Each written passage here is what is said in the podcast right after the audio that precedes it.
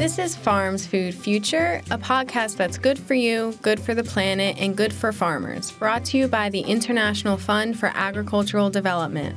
I'm Allison Lecce. And co presenting this edition, I'm Michelle Tang. Brian couldn't be with us today because he is in Egypt at COP27. So instead, I'm joined by Michelle, my colleague over at the Global Donor Platform. And it's great that she's here with us today because we'll be talking all about the platform on this episode. It's great to be here today. On this episode, we revisit our earlier series on the Global Donor Platform for Rural Development. We hear from five donors who are tackling the Sustainable Development Goals through a platform hosted by IFAD. We also look to the year ahead. We introduce IFAD's new president, Alvaro Lario, and we talk to one of our vice presidents about next year's funding cycle. Later, we'll turn to the issue of gender based violence in a conversation with a gender expert about violence against women in all levels of society. And we wrap up with a new episode in our series on Bangladesh. Don't forget, we want to hear from you. What do you think about our stories and who do you want us to be talking to? So please get in touch with us at podcast at ifad.org. You can subscribe to this podcast via your favorite podcast platform and please rate us. Now, let's get into it. This is Farms Food Future. I'm Michelle Tang here with Allison Lecce. As we move into 2023, the world and in particular small scale farmers in developing countries are on the front line of the climate and cost of living crises. IFAD's new president, Alvaro Lario, is squaring up to face this head on as he leads IFAD into the future. Brian Thompson sat down with Alvaro to talk about these issues and his plans for the future. Alvaro, Lario, President of IFAD, thank you very much for joining us on Farms Food Future. It's a pleasure to have you on the program. First question for you as, as we move into 2023, what do you see as the major issues that IFAD's beneficiaries are going to be dealing with? Thank you very much, Brian, and thank you for having me.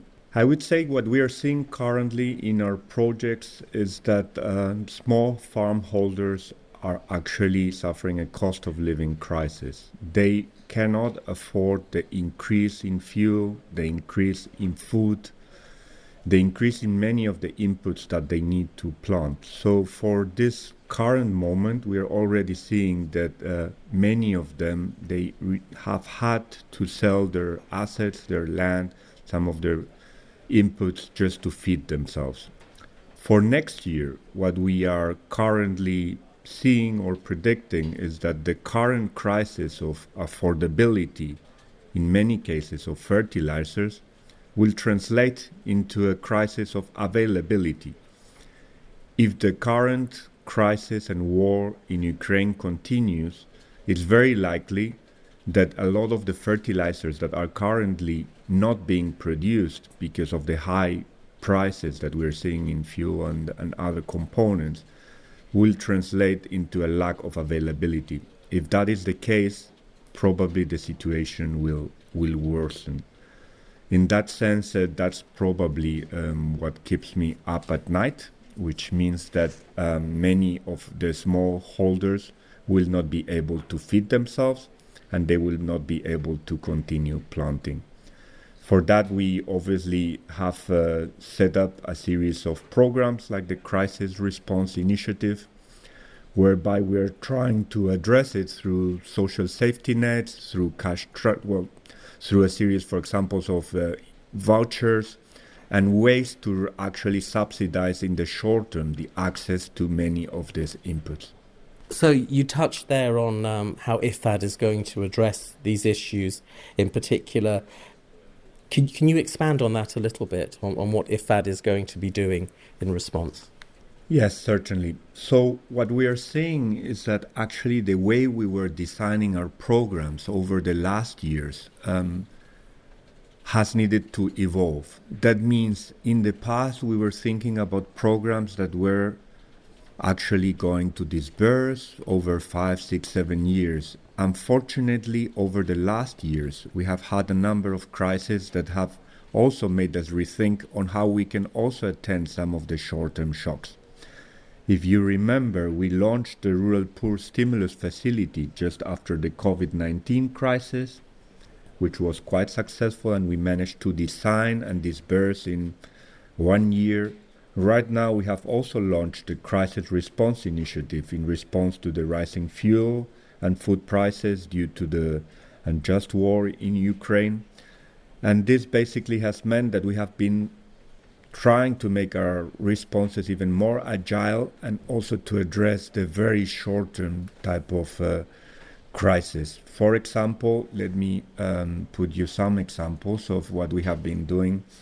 Um, the family farming development program in Niger, which was very much related to um, supporting the rehabilitation of the 22 watersheds. Uh, all contributing to soil and water conservation, um, combination of mechanical treatments and biological treatments, and it was very much also targeted to addressing another of the big crises that we have right now, which is the climate crisis. So we are seeing in the media that this current situation is being seen as a convergence of crises.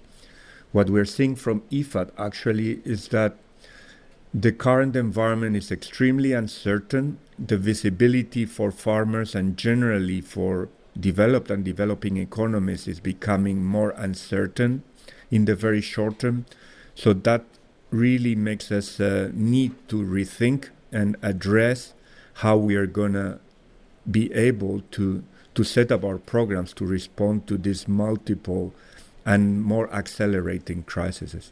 As president of IFAD, what, what would you say is your outlook for the future of the organization moving forward? What changes would you be looking to make? How will the focus of IFAD's work evolve? Thank you. So, over the last uh, four decades, IFAD has very much focused on uh, public sector loans and uh, and also on uh, on a way and a business model by which our donors were contributing through the replenishment, and they provide taxpayers' money to fund many of our programs. This has evolved over the last years, so now I would say that unlocking private sector funding has become essential in our partnerships, and it will be very much uh, uh, the only way to really uh, be able to achieve the sustainable development goals and the Paris Agreement. We need to make sure that we are not only counting on official development assistance, but also trying to mobilize private sector funding. In the past, IFAD did um, program a lot of public private partnerships um, by which we were also connecting smallholders to markets as well as um, public sector enterprises with the private sector. I believe that our programming with the private sector and with the private sector window will only increase over the future. And many times, uh, what many of the, our beneficiary countries and are asking us is actually how to increase the mobilization of private sector funding and how to channel the greater investment into small scale agriculture. The fact that IFAD is an IFI can also benefit us in the sense that we can use some of the financial instruments as well as um, our current balance sheet to try to uh, unlock and mobilize a lot of the private sector funding that can be channeled through the small holders. At the same time, in terms of how IFAD funds itself, over the last years we got uh, two credit ratings, two very successful credit ratings, two double A pluses, which have enabled us to actually issue um, bonds with the, the private sector and especially with pension funds who really want to invest in the long term of many of the challenges we want to address. IFAD actually works in 16 out of the 17 uh, SDGs, which makes it very attractive uh, for many of these investors. When we see in the press that there's all sorts of uh, bonds, actually IFAD can issue blue bonds, green bonds, SDG bonds, ESG bonds, social bonds, any type of, uh, I would say, main area uh, related to development, IFAD is actually very active on it. So um, these both components, both where IFAD invests its money as well as where IFAD sources its uh, money from will become very important going forward. We need to make sure that we join forces with the private sector and that we also try to mobilize uh, money from other like minded institutions. For example, the Global Environmental Facility, the Global Climate Fund, the Adaptation Fund. So there's also uh, another important pot of money which is coming from the climate, from the adaptation to climate change that IFAD can also mobilize. And this is also what we're hearing from many of the heads of state.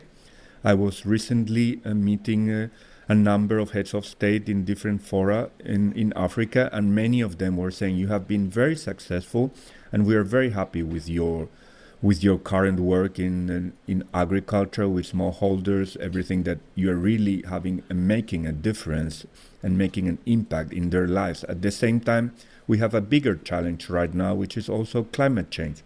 So many of them are asking us uh, how IFAD can also support their effort in tackling many of these shocks. For example, recently with the floods in floodings in, in, in Pakistan, even if they had done everything correctly on productivity of smallholders, setting up the right irrigation systems, putting in place everything that was asked in order to, to achieve rural transformation, just with one shock, everything was wiped out. So it's important that we make sure that we continue investing in resilience, including in, in resilience to climate change. And what do you think will evolve for donor agencies moving forward, given their need to adjust to these continuous crises that we're experiencing? That's a very good question because actually, um, I was recently with many of the heads of agencies and the deputy secretary, the UN deputy secretary general, and one of the issues was once more this balance between, I would say, humanitarian, short term development response, and long term investment in, in resilience. And it's very clear that we need the three of them. We need to make sure that the social safety nets and the short-term response, humanitarian response, continues to be there. We continue investing in it, but it's very clear that that's not going to solve the long-term challenge of hunger and poverty. We need to make sure that the underlying causes, the root causes, we also continue investing in them.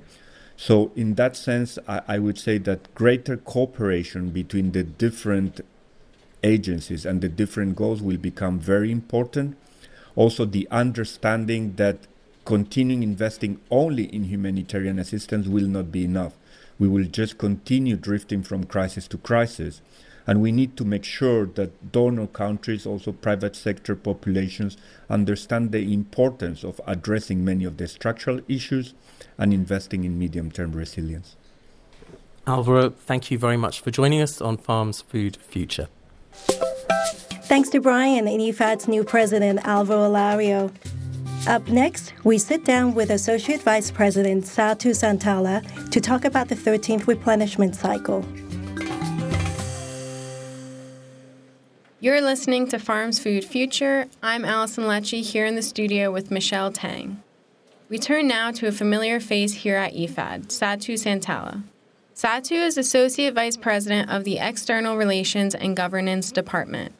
She is responsible for partnerships and global engagement, and she oversees relations with IFAD's member states. I sat down with Satu to talk about IFAD's upcoming funding cycle. Listen as she tells us about IFAD's approach in the new year. Michelle, thank you for that question. IFAD is a fund that has a very high level of concessionality in our funding to our member states and therefore um, our fund needs to be replenished uh, regularly so that we can continue our work. So this is done through a replenishment consultation every three years, and we're just going into the next one of these cycles. And that consultation is organized over a series of meetings where we focus on first, of course, mobilizing additional resources for the fund but then uh, also very importantly, accountability for results that have been funded on resources that member states have provided to the fund earlier, and then also agreeing what the results framework for going forward is. And then the third element is a dialogue on, on policies and priorities. So, this is really the way for members to set the direction for the fund. So this is basically the three purposes of the uh, replenishment process, and uh, we're really excited to to start the next one just now. Thank you for the explanation, uh, Satu, and also for setting the context uh, for our listeners. Now, considering the ongoing crisis uh, and the pre consultation that just happened last week, what do you see emerging as uh, priorities for donors right now?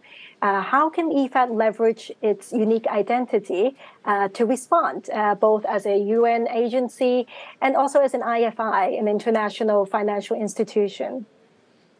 Well, I would say that the conversation that we had with our members last week, but also other conversations um, globally in the recent months, have really emphasized that the ongoing food crisis uh, and the impact of the war in Ukraine have really um, made it clear that food and food systems they need to be addressed they need to be invested in.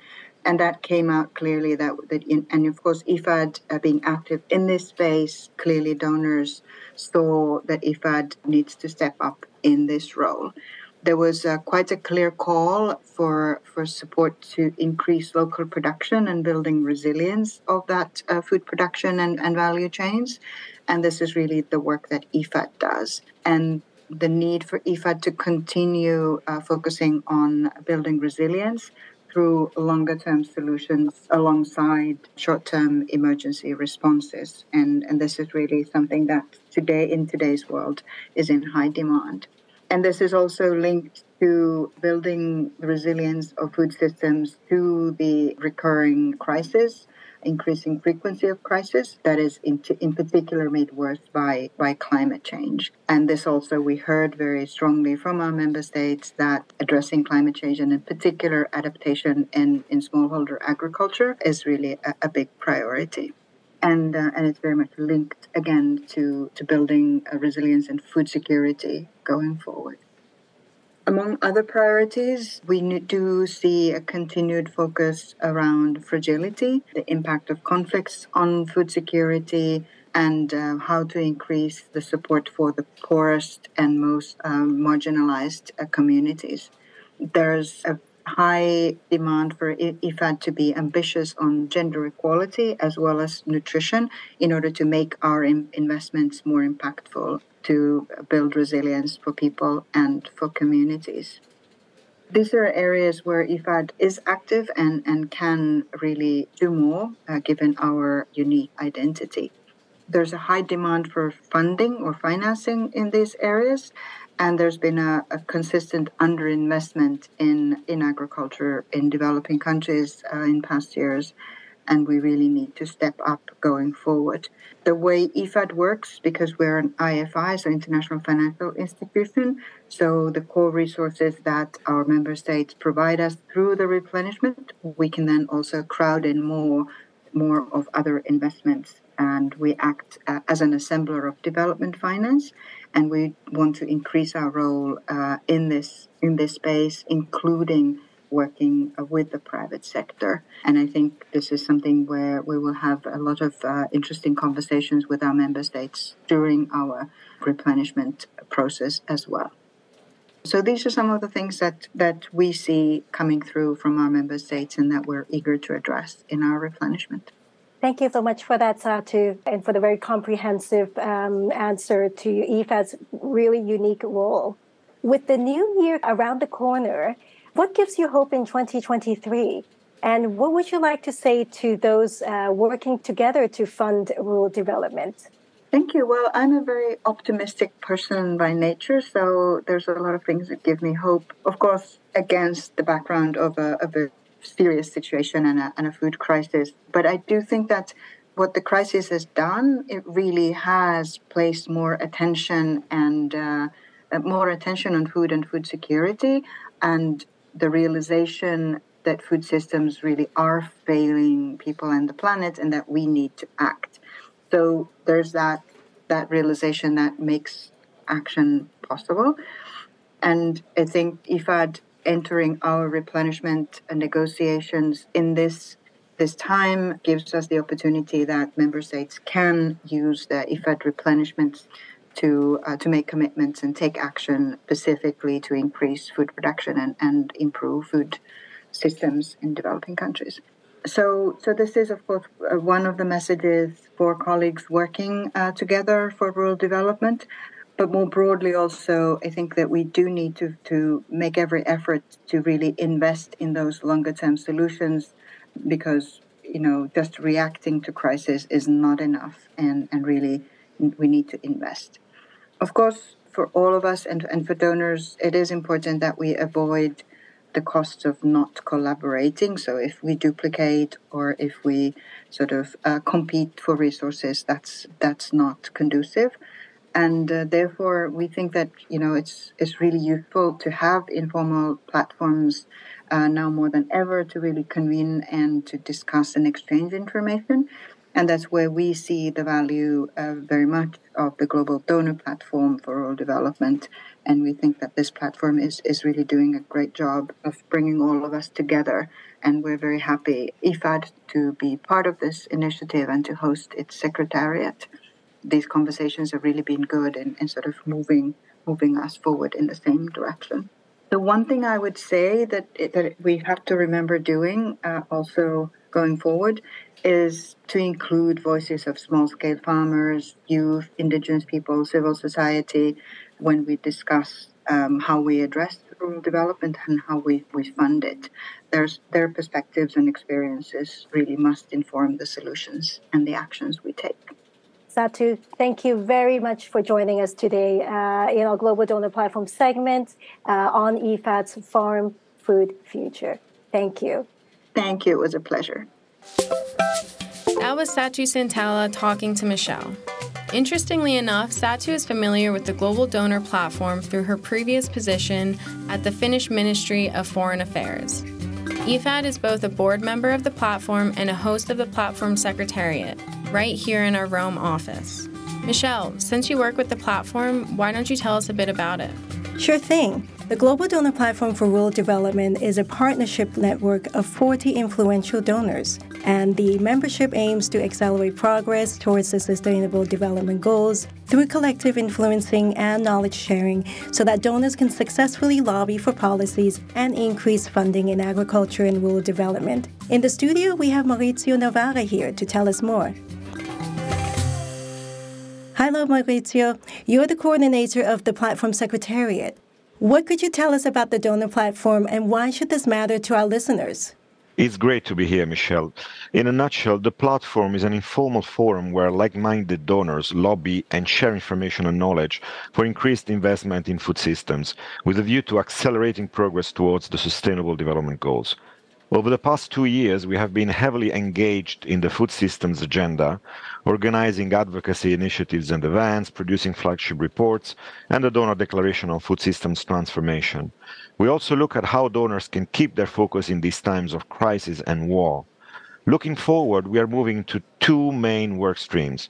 The first is on donor harmonization at the country level, where we look at how donors can optimize their assistance through better coordination and policies, strategies, and programs. The other, still under development, is on sharpening our reasoning around the financial architecture of food systems and seeing what needs to change. Donor funding is a tiny fraction of the financial resources available globally on food systems. Through our unique platform space, we aim to make the most out of such catalytic funding for agriculture and rural development. Thanks, Maurizio. So, what I'm hearing is that if we don't make sure all donors are pulling in the same direction, we may not be able to tackle the root causes of poverty and hunger. With so many conflicts arising in the world right now, we turn to some of our donors to hear about the issues that are most important to them at this crucial time. We ask them, What keeps you up at night?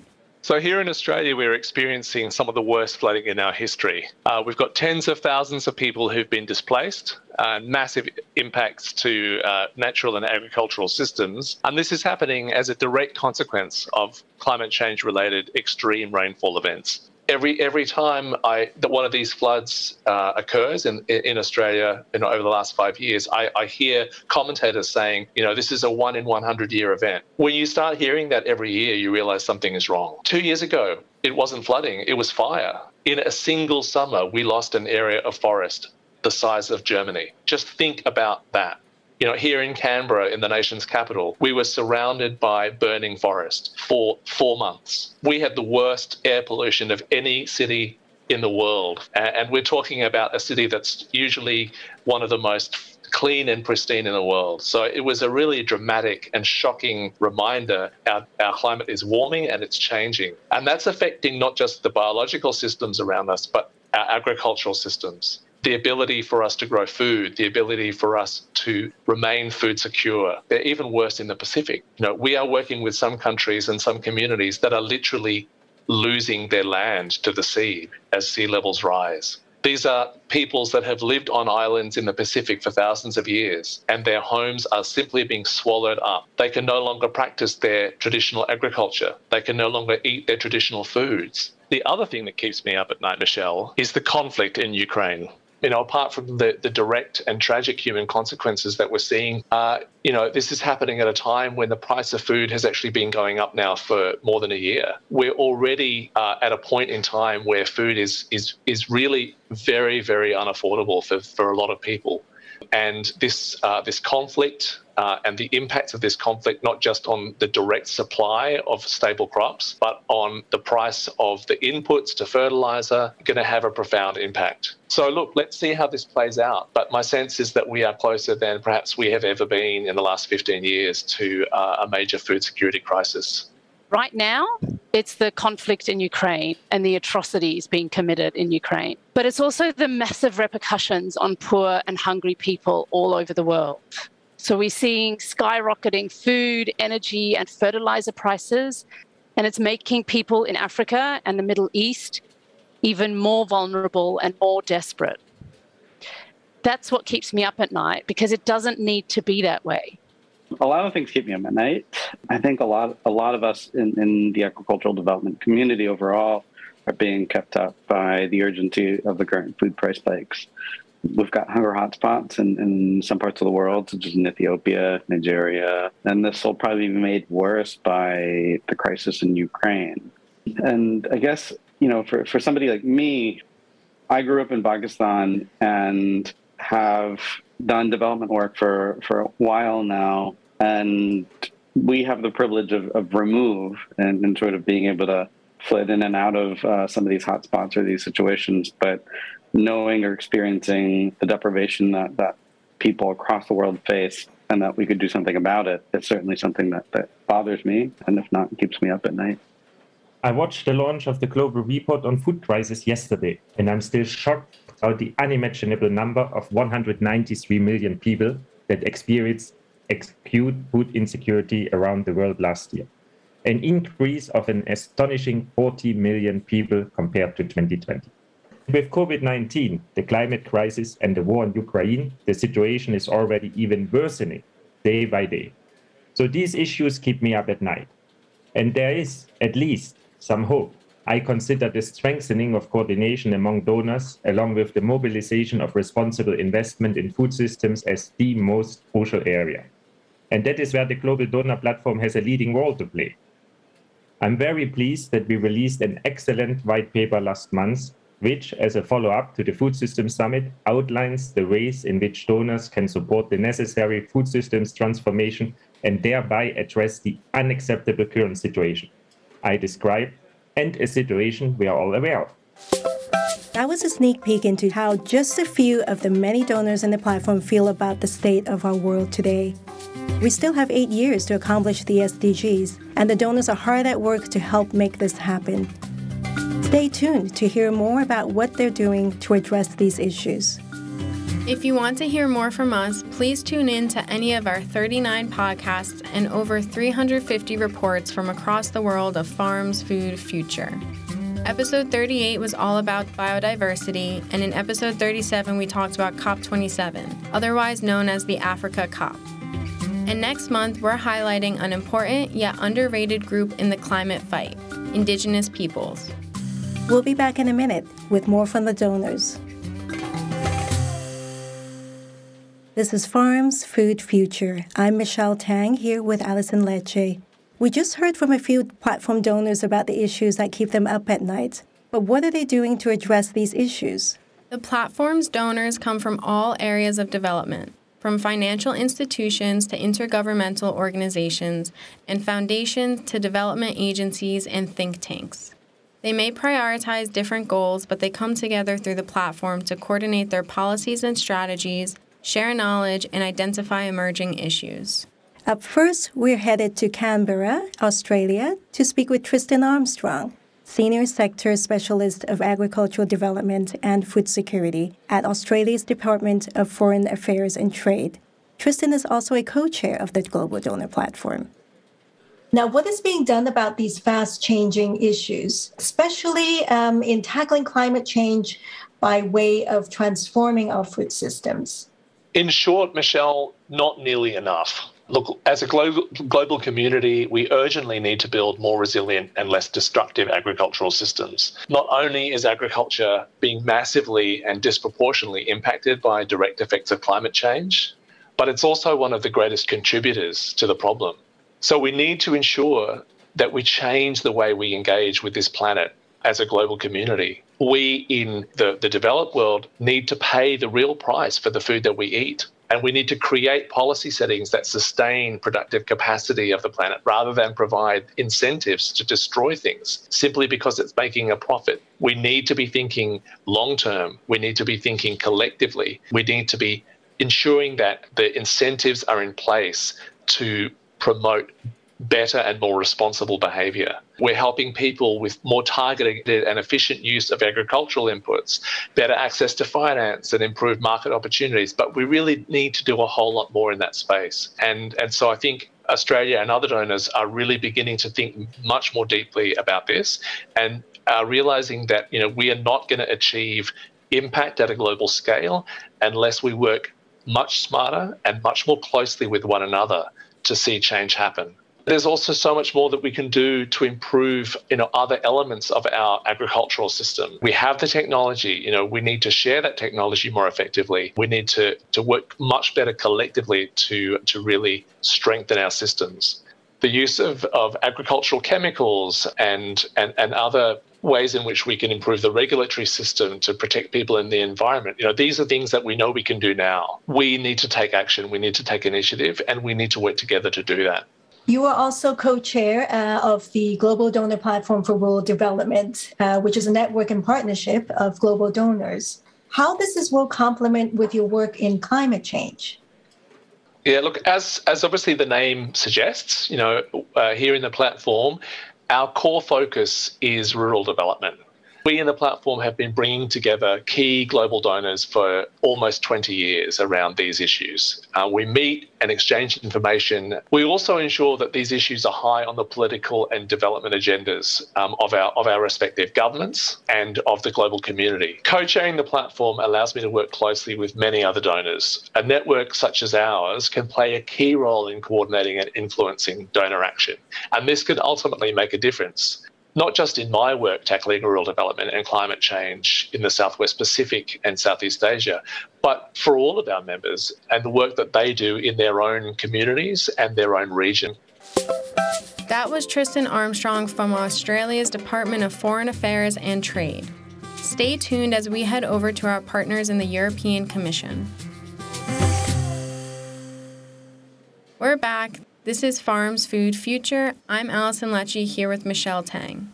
We just had a look at what's happening in Australia with one of the donor platform's co chairs, Tristan Armstrong. We now head to Brussels to talk with another of our co chairs, Conrad Vine, who also serves as a policy officer in the European Commission. We were also joined by the Deputy Head of the Commission's Directorate General for International Partnerships, Willem Olthof. Listen as Willem tells us about the European Commission.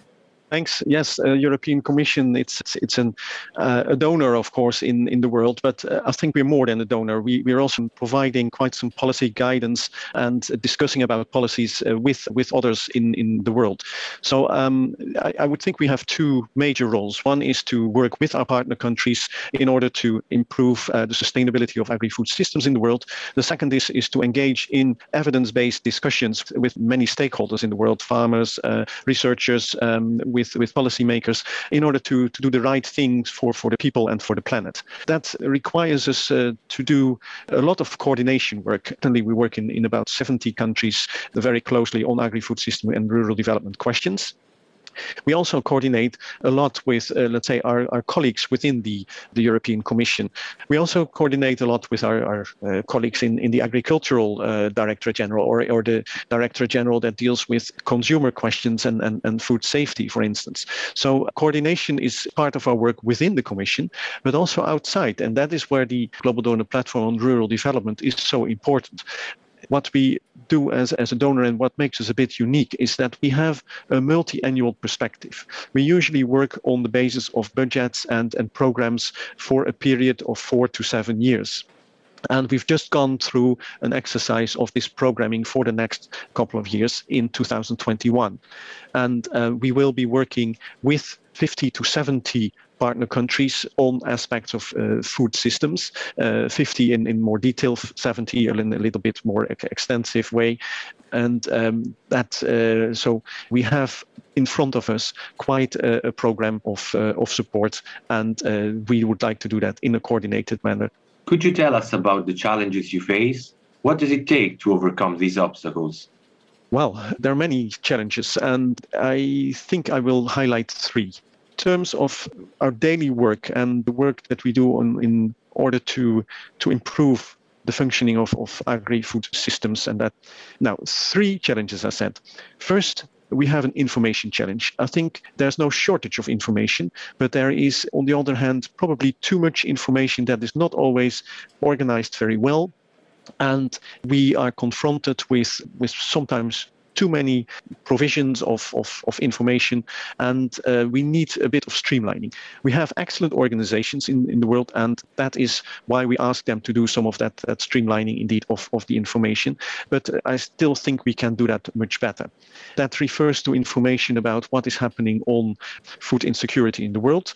Konrad made reference to the Global Report on Food Crisis. I think that is an excellent example of where we came together with, with 14 different actors to, to streamline all that information and bring everything together in uh, an organized manner. Second is the um, the challenge around coordination. As I mentioned before, there, there are many actors in uh, in the food security and the food systems sphere. There are many demands for coordination, and it requires a number of stable platforms in which to do that, uh, where we can meet with uh, with these actors. And the, the global donor platform is, is, is a very valuable one where, where donors meet, but sometimes also with, with others.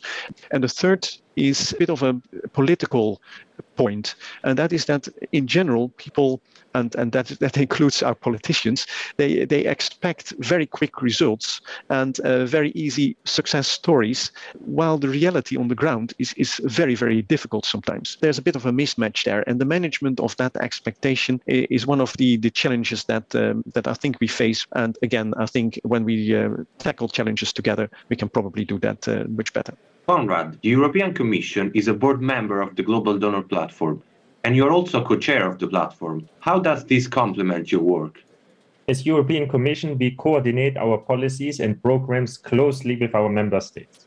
At the same time, we absolutely need such coordination and exchanges among the donor community at a global level. And the Global Donor Platform has clearly a crucial role to play in this. I'm very thankful for all the valuable work the platform is doing including through its three thematic working groups, as well as through its publications and events. Concluding, I hope there, that there are more donors that will see the benefits of the platform and join us in the spirit that we are stronger and more efficient if we coordinate. That was Konrad and Willem from the European Commission. Thanks to Luca Passacantilli for this report. Up next, we head over to some of our donors from the foundations and NGO sector. This is Farms Food Future. I'm Michelle Tang here in the studio with Alison Lecce. We continue on our tour of the Global Donor Platform to two donors from the nonprofit and NGO world. Carin Smaller is a co founder of Ceres 2030 and currently executive director of the Shamba Center for Food and Climate. And Ahmad Bahalim is the senior program officer in agricultural development at the Bill and Melinda Gates Foundation. Our reporter Monique Amar asked them what we can do to address poverty and hunger at policy levels. We can help people by investing in three big areas. The first is investments or interventions on the farm that will help directly improve productivity and the incomes of the poorest. The second is improving storage and services that farmers need to help them move the food they grow to markets. And the third thing was that if we want all these other things to work, we have to empower the excluded by ensuring that every person has the right or gets the right to an education, a decent livelihood, and a political voice. So without those basic things, none of these other investments will work. Sure. I mean, so the, the urgency of the humanitarian crisis is real. And that's probably what we need to take care of first. But in the long term, we have to develop an agricultural development system that delivers on these crises. Uh, they are preventable and they just require a bit of forethought and investment. So, the last few years, the, the, the UN Food and Agriculture Organizations told us that conflict, economic downturns, and climate change are moving the trend line on hunger in the wrong direction. And the only real way to respond to that is to, to invest in, in agricultural development. So clearly, we need to continue with agricultural development and build resilience to protect against crises like the ones we're experiencing now. But practically speaking, is ending hunger a realistic goal? Do we even have the resources as a global community to do this? This is a realistic goal. As of 2015, with the Sustainable Development Goals, we have very, very specific targets. Of them, you know, we have a very ambitious goal in the case of Sustainable Development Goal 2 uh, to end hunger by 2030. And then within that, we have targets such as on small scale producer productivity, income, and sustainability in the form of SDGs 2.3 and 2.4. So by being this specific um, and thinking through how these kinds of specific smaller targets lead to bigger goals, uh, for example, SDG 2, the goal to end hunger, I think we, we make these things more feasible and more realistic. So rather than talking in broad generalities, we can talk about things that are specific, that are measurable, that are realistic, that are time bound, and that are fundamentally achievable. So I was part of a, a, team of 86 researchers from 23 countries who produced this very clear and convincing roadmap for the most effective ways to end hunger, including how much it would cost to end hunger and to do it in an environmentally sustainable way.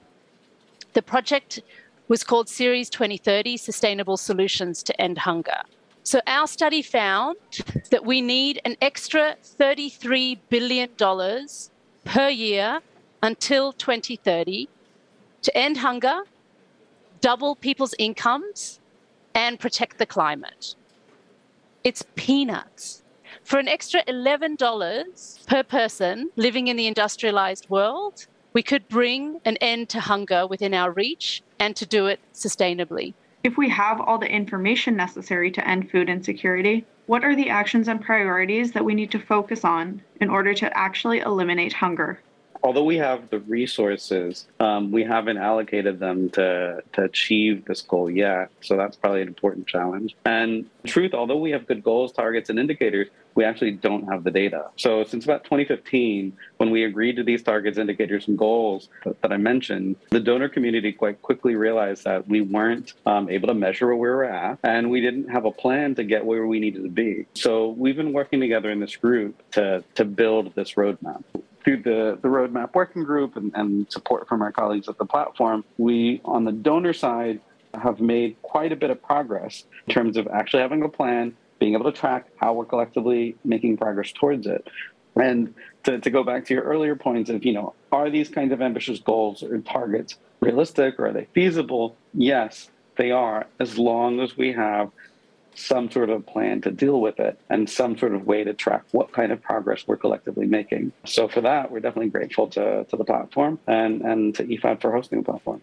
So add more resources, spend the money better. This means the money has to go through existing financing mechanisms. Organizations like IFAD have to get more money and to channel that money to the people who need it. We also need platforms like the Global Donor Platform that helps bring donors together and make sure that they know what each other are doing and that they coordinate their actions better. We also need coalitions like the Zero Hunger Coalition that was launched at the UN Food Systems Summit last year to help align activities or actions better and to advocate for more and better spending. And we need the private sector because we cannot raise this money without the involvement of the private sector. All these things together, and we can get the action we need to achieve zero hunger. That was Monique Amar talking to Ahmad Bahalim and Carin Smaller. You can find out more about the Global Donor Platform for Rural Development at www.donorplatform.org. Up next, we switch gears to take a look at gender equality in the world today. We're back. This is Farms Food Future. I'm Allison Lecce here with Michelle Tang. Roughly 30 years ago, the Global 16 Days campaign launched to raise awareness and call for an end to gender based violence. Fast forward to today, it is one of the most widely recognized and longest running campaigns for women's rights. We took a closer look at the issue of gender based violence by talking with an expert in the field. Dr. Linda Mayoux works with empowerment methodologies for community led sustainable livelihood development and gender justice. In other words, she creates methods or action plans to combat gender inequality from the household level to community and policy levels. The thought process behind this work is that gender equity not only helps women and girls, but also promotes development in all aspects of society. Dr. Mayoux played a role in the development of the Gender Action Learning Systems methodology that is frequently used by IFAD's gender team. I spoke with Dr. Mayoux about how we can mitigate and prevent gender based violence at all levels of society. Listen as she tells us first about its impacts on development and the status of women in society. I mean, it, it basically forms the backdrop to most forms of, of gender inequality, even where violence is not actually physical or enacted. It provides a backdrop of general sort of fear and avoidance, and that affects practically all women, including us, I think. Those sorts of things, um, gender based violence affects not only whether women can work at all um, beyond unpaid household work, it also affects the type and location of that work, and also their ability to network with other women and also to mix with men. So this seriously affects the viability and the sustainability and also the profitability of their own economic activities. Gender based violence in the household uh, also affects the ways that their income are used and their ability to invest in property or even use their income for economic activity at all rather than needing to use it for the household. It's also that the potential for violence is always there if the woman doesn't behave herself. So there's a lot of self censorship there on women's part, which seriously affects their own economic activities. And then the all pervasive social attitudes mean that women are prevented often from entering any male space like markets, even walking along roads, transport. And this also seriously constrains, constrains the types of activities that women or girls can undertake. And one of the issues is that the in the policy environment um, where women violence against women isn't really there, there's no real measure against violence against women, then women don't really have anywhere to to go. We know that equality is only achieved when it is addressed at both the household level and the community level. What can be done at each of these levels to prevent, eliminate, and mitigate violence against women and girls? Okay, I think actually that the different levels, that means from individual confidence and self censorship right up to global policy levels, are all interconnected. And those also mean that the global policy levels, all those things affect a lot what happens in the family. Um, so I think it's important first to put the household and the community level within that broader framework and make sure that there are linkages between them. Um, but that said, unless policy level changes are backed by changes directly at household and community level, then they remain unimplemented. Without working directly at household level and community level, whatever you do at the policy level is unlikely to have that much effect. And then the household level change needs to be linked with community level action because households are just one part of women's lives and men's lives. There's also the peer pressure from friends. There's the local leaders and traditional leaders who are giving counseling. So it's not an either or, it's not an either policy macro level or household level or community level. It's really an issue of linking those levels up and having strategies that that that link the, the household level changes and experiences right up into policy level and back down again. I want to shift gears a little bit now. Mm-hmm. The gender team at IFAD regularly refers to and implements household methodologies such as the Gender Action Learning System that you're very experienced in. How exactly do these methodologies work and why are they so useful for mitigating gender based violence? Firstly, I should stress that GALS is used by women and men within households and the wider family, but it didn't actually start as a household methodology. In most places, it's used as an integrated and inclusive methodology that links different levels.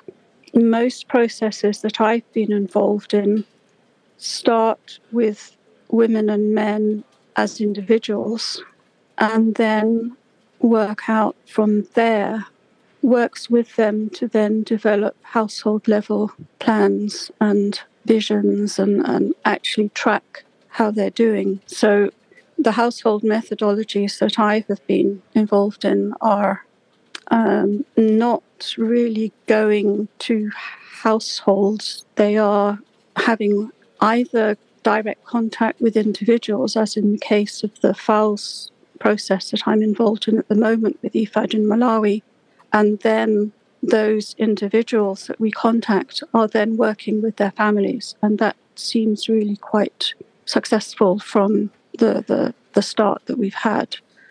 Um, that people within the households didn't really know what their spouses or their children what their dreams were, what they were really aiming at. And then through promoting that greater understanding, the whole issue of violence and so on dissolves. I mean, a lot of the household based violence really comes from general frustration with life, with the external environment, but also complete lack of understanding. And the fact that people just don't sit down together and discuss what they want. So the household methodologies work to, particularly in pictorial form, to help people really understand each other much better. And that means every member of the household. That was Dr. Linda Mayoux. You can learn more about her work at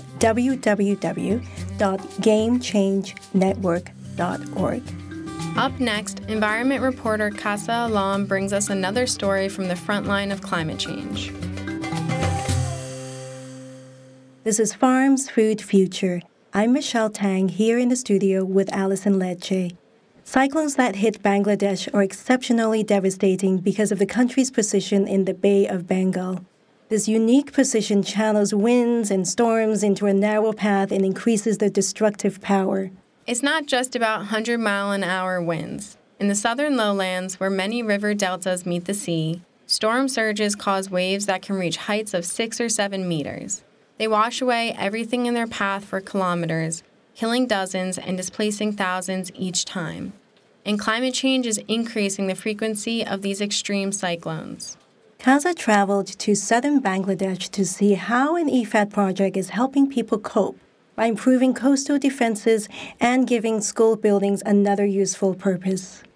This is Bangladeshi school. It's great. You've got kids playing cricket, kids hanging out, some football and there's a school over there. But it's not just a school, actually. They've designed this place in a way so it also becomes a cyclone shelter. Let's go in and have a little look. The school is gorgeous. Bangla books, wooden desks, and chalkboards. A place of learning, a place of kids laughing. You wouldn't think it's also a sanctuary against extreme weather, but it is. Every year, world data studies show Bangladesh is hit by three to five cyclones. The country is prone to cyclones because of its location in the Bay of Bengal. meaning people have to plan for the worst and hope for the best. So tell me where we are, Mr. Mihir. Yeah, it is uh, Bhuvin Bazaar Cyclone Shelter. It is one of the 39 uh, cyclone shelters which were built. It is uh, used by uh, primary school as also. The last major cyclone to cause devastation to Bangladesh was Cyclone Amphan in 2020. Thankfully, it didn't hit this school, but people were told to come just in case. Yes, people uh, generally we uh, arrange some uh, volunteers who uh, tell them there is depression, there is cyclone, so uh, please go to the cyclone shelter. So people generally come to that three or four or five uh, hours before, close the door and uh, windows, so it's they are yeah, safe. And it's not just people that you protect here, is it? It's also animals. people generally brings their cattle and uh, duck, etc., with them, and they try to keep shelter in the downstairs. Downstairs. In a cyclone, everything gets washed away. Wind speeds can reach up to 200 kilometers an hour, meaning families try to protect everything, including prized possessions like cattle. These schools are designed so livestock can survive at the base, with the classrooms doubling up above as shelter for families. There's power for cooking, lights, and energy, which all come from solar panels on the roof. It's cleverly designed, with a well for water always next to the shelter. The school has been tough to see. It's beautiful, but also quite eerie. It felt like it could have been part of a horror film, and I'm sure that during a storm, it has caused some scares. You can't stop cyclones hitting Bangladesh, so what people are trying to do instead is reduce the damage they cause to towns and villages instead. My next destination has a clever system of wave breakers right in the middle of lush green rice paddy fields. Well, if my car makes it, that is. We've had to ditch the cars. So we're not going to be using the car then. Guess I'll have to go on foot. Not a good day to wear suede boots. This is what we're here to see today, this bit. Yeah, so these are called the swamp trees. Yeah. They are surrounding a fish sanctuary. We'll hear a bit more about that later. But these uh, trees are basically they're keeping in mind the monsoon season when they will stop the wave action from being too strong. Talk to me a moment. When you say wave action, what do you actually mean? Like, like is it literally wave upon wave that comes crashing over the whole area? So if we if you look at the landscape for a moment, yeah. If you remove the trees, you see just a flat area. The waves they're caused by the wind blowing across the water surface, and from yeah from the distance they would come uninterrupted. So they'd get some serious force. Serious, yeah, they would get a lot of uh, momentum going, and then hit the villages over there, for example, with full force. I see. How fast would they go? Do you know? I would not know how fast they would go, but the, it's usually the height of the waves that the we. height of the yeah. wave. Right, I see. It just crashes over, and that's what Not so much destroys the, the building. speed that's Yeah. the problem. It's the like the height, the energy. That's all. Without the way, without the brakes, yeah, they uh, would just have all this energy going. So that just sort of slows it down, di- dissipates it. Yeah, it dissipates. I mean, it hits these trees, and here the, you would see smaller waves, basically. It's an ingenious idea and something that I'm really impressed by. And it's helped people be more secure in their homes. When we have those floods, and we've heard these floods are huge, we've got the waters coming down from the Himalayas, covering the whole area up to like, what, five feet, so up to my shoulders. And then these trees, what they do is they break it up. They break up those waves of water. So actually, it dissipates the water, makes the impact less, and then obviously we'll have less height of water hitting the, the villages, hitting their homes, and it saves more people. So they're kind of acting as barriers, as obstructions, but also they are in line with this natural beauty. So it's a perfect way of keeping the heritage of this place, but also protecting people. But the wave breaks have a second purpose as well. The trees are shaped into a swamp forest with a little fishery inside. Right, we're just getting to the swamp forest now, which is uh, which is where we need to be. This is what we need to see. And it's pretty cool, isn't it? Let's be honest. So this is inside all those trees that we saw. And it's a protected area where there's fish growing now, and then the locals are actually using this fish. They're eating them, but then they're also using them as a business as well. And also, apart from all that, it's just really pretty as well. It's just really nice. Look at it. In the middle of all this rice crop and rice fields, a little oasis. It really is so peaceful. And the shade is welcome to break up the 30 degree baking heat. I've come to meet the man who has the lucky job of managing this fish sanctuary. We have put a lot of impediments here, things like bamboo poles, thorny branches, and put up some flags to send a clear sign that people should not trespass here. If they do, there will be clear consequences, like fines or even jail, as well as various social sanctions. That's why these warning flags are here. So, did you put the fish in, or were the fish already here and now they're just being protected? When we first created this refuge, you see, fish from the fields surrounding this area sought shelter. The fish found a safe place here, so they naturally ended up coming here. And how do they make money? And has that money actually gone up because of their sort of ownership of it now? Members reported that, compared to the year when we began, their incomes have been increasing two or threefold every year. The reason for this increase is that the fish is able to spawn here. It's amazing to hear how this small little oasis in the middle of the fields has led to so much opportunity and success for the people around here. So I'm going to meet some of the people who really rely and depend on this water body, or bill as it's known in Bangla. So they've set up a little bit of a, a, a meeting area for me, bringing all their chairs from the village to this fishery water body. I feel quite bad that they've carried their chairs all this way, but then when we sit down in the midday sun, I'm pretty glad they did. আমার নাম Mohammad Monowar Ali I come from a village very close to this bill. As a group, we work to maintain this place. We catch fish, we guard the area, and we take care of these trees. I have five children, three daughters and two sons, one of them with a physical disability. My husband is old and can't work that much. We could barely eat once a day, and I could not send my children to school. I could not bear the cost. But after becoming a member of the Beel Users Group, we earn more. Before this, all the landlords, money lenders, politically influential people had control over the Beels. Even here, a place at threat from cyclones, there are gangsters trying to rip off hard-working people. For years, there was a local mafia controlling access to the fish sanctuary and deciding who could make money. Before the project came into being, only influential people would control and manage the beels. We used to sneak in to catch fish, but if they caught us, they would beat us up. We had to pay them money to fish, and this project has enlightened us about our rights. How much do they take? These are about 50 acres of land, and the deal was 82,000 taka.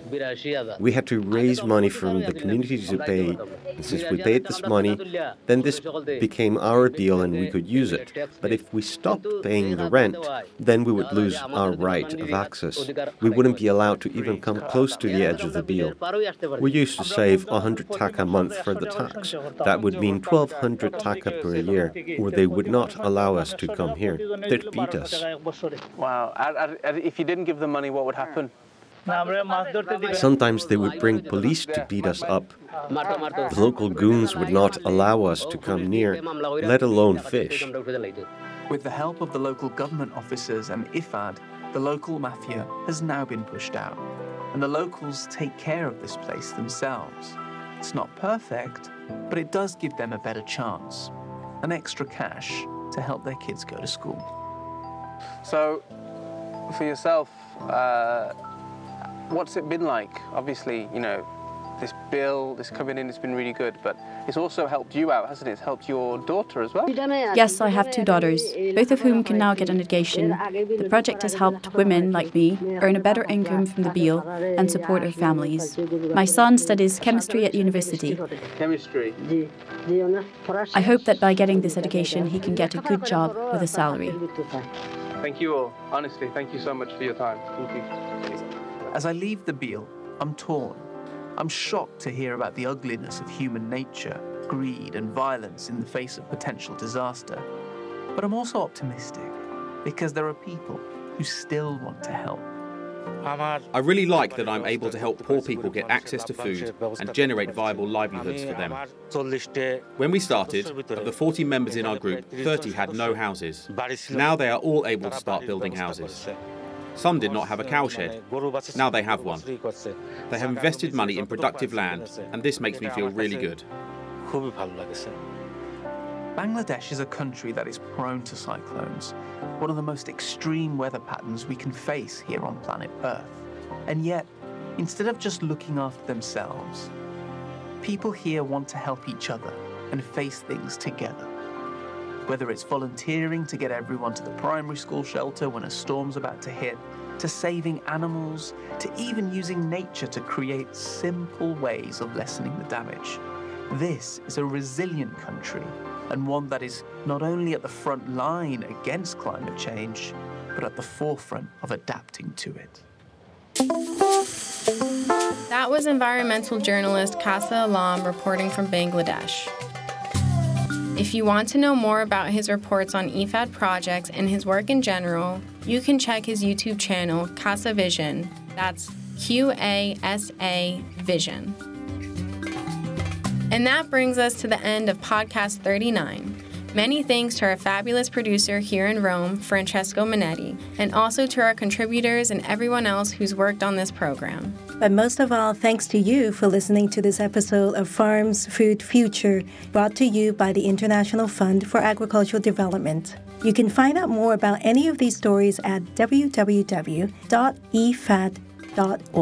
slash podcast. Next month in episode 40, we'll be hearing from our Indigenous Peoples team ahead of the Indigenous Peoples Forum at IFAD. Remember, we want to hear from you. What do you think about our stories and the issues discussed, and who do you want us to be talking to? So please get in touch at podcast at ifad.org. Also, don't forget to subscribe to this podcast via your favorite podcast platform and please rate us.